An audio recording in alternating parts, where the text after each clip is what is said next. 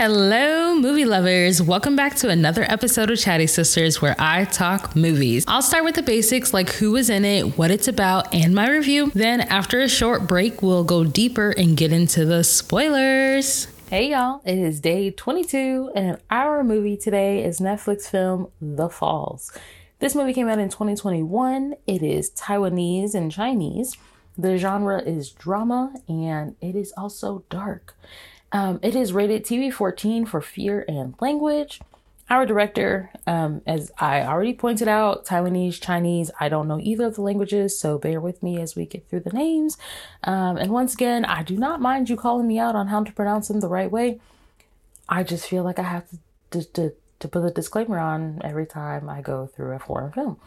So our director is Chung Mong Hong and as well as our writer. And then we have an, another writer who is Chang Yao Sheng. And our director has done 10 plus 10 and Soul, and they wrote and directed both of those. Our other writer, Yao Sheng, has only done this movie. Our two main stars are Alyssa Chia, who is in Shards of Her and Nowhere Man, and then we have Jingle Wang, who is in Detention and Wave Makers. Our production company is 3NG Film, who did A Sun and Soul. Our movie description is as follows After having to quarantine together during COVID 19, a mother and daughter are forced to confront their personal obstacles and relationship tensions.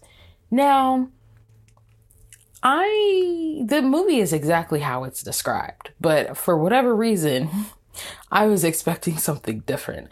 I saw quarantine and I saw relationship tensions, and I was like, ooh, this movie is to be juicy. Um, that is not what this movie is like. This movie goes deeper than what I was expecting. It's a pandemic movie that seems very realistic and it was good. I really enjoyed it. I honestly kind of want to watch it a second time because I feel like I missed something the first time around. But yeah, like it was I don't know. I felt like it was real. That I feel like that's the best way for me to describe it. Um which, you know, also begs the question, how do you relate to this movie if you've seen it? Like or even if you haven't seen it, you have quarantining together and forced to confront their personal obstacles and relationship tensions. So they're dealing with their own stuff and they're dealing with their own relationship. And obviously, this means that their relationship is not the best. So you know, have you had to quarantine with somebody that you didn't like and how did that go? And I hope it worked out for you in the end.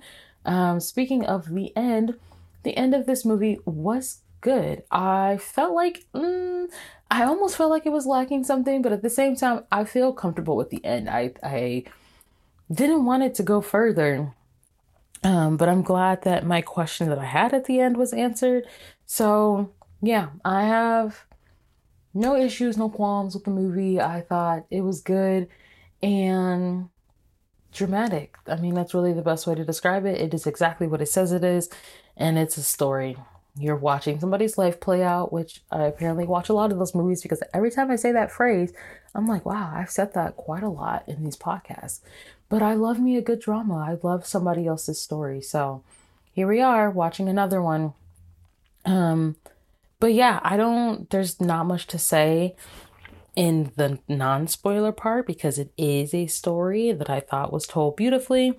And honestly, there might not even be that much to say in the second part either because it is a story. So if you've watched it, please let me know your thoughts.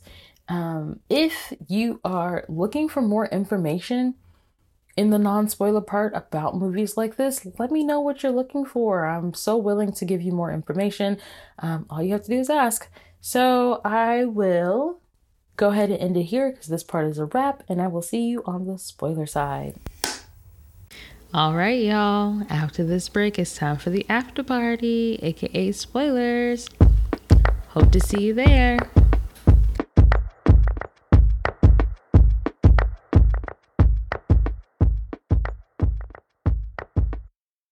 It's spoiler time, and I want to start with our movie to title connection. So, in the movie, she, the mom, mentions how she hears waterfalls in her ears, and the movie is called The Falls. And I I like that because I couldn't understand. I was really thinking about this throughout the movie, like why the movie was called The Falls. And that's that's what she's hearing when she's having her her moments. She's hearing waterfalls and it's so crazy that right after she tells her daughter about these falls, her daughter goes to a barbecue and gets swept away in a rushing river.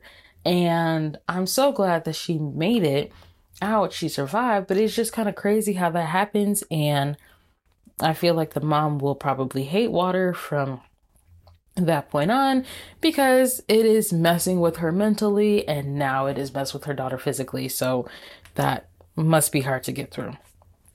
But if we go back to the beginning, I'm thinking that Xiao Jing hates her mother. Um, I am thinking she escaped out of her window. She, you know, was just really rude to her when she had to stay home in quarantine with her mom, especially when her mom found out that, well, especially when she found out that her mom is quarantined as well.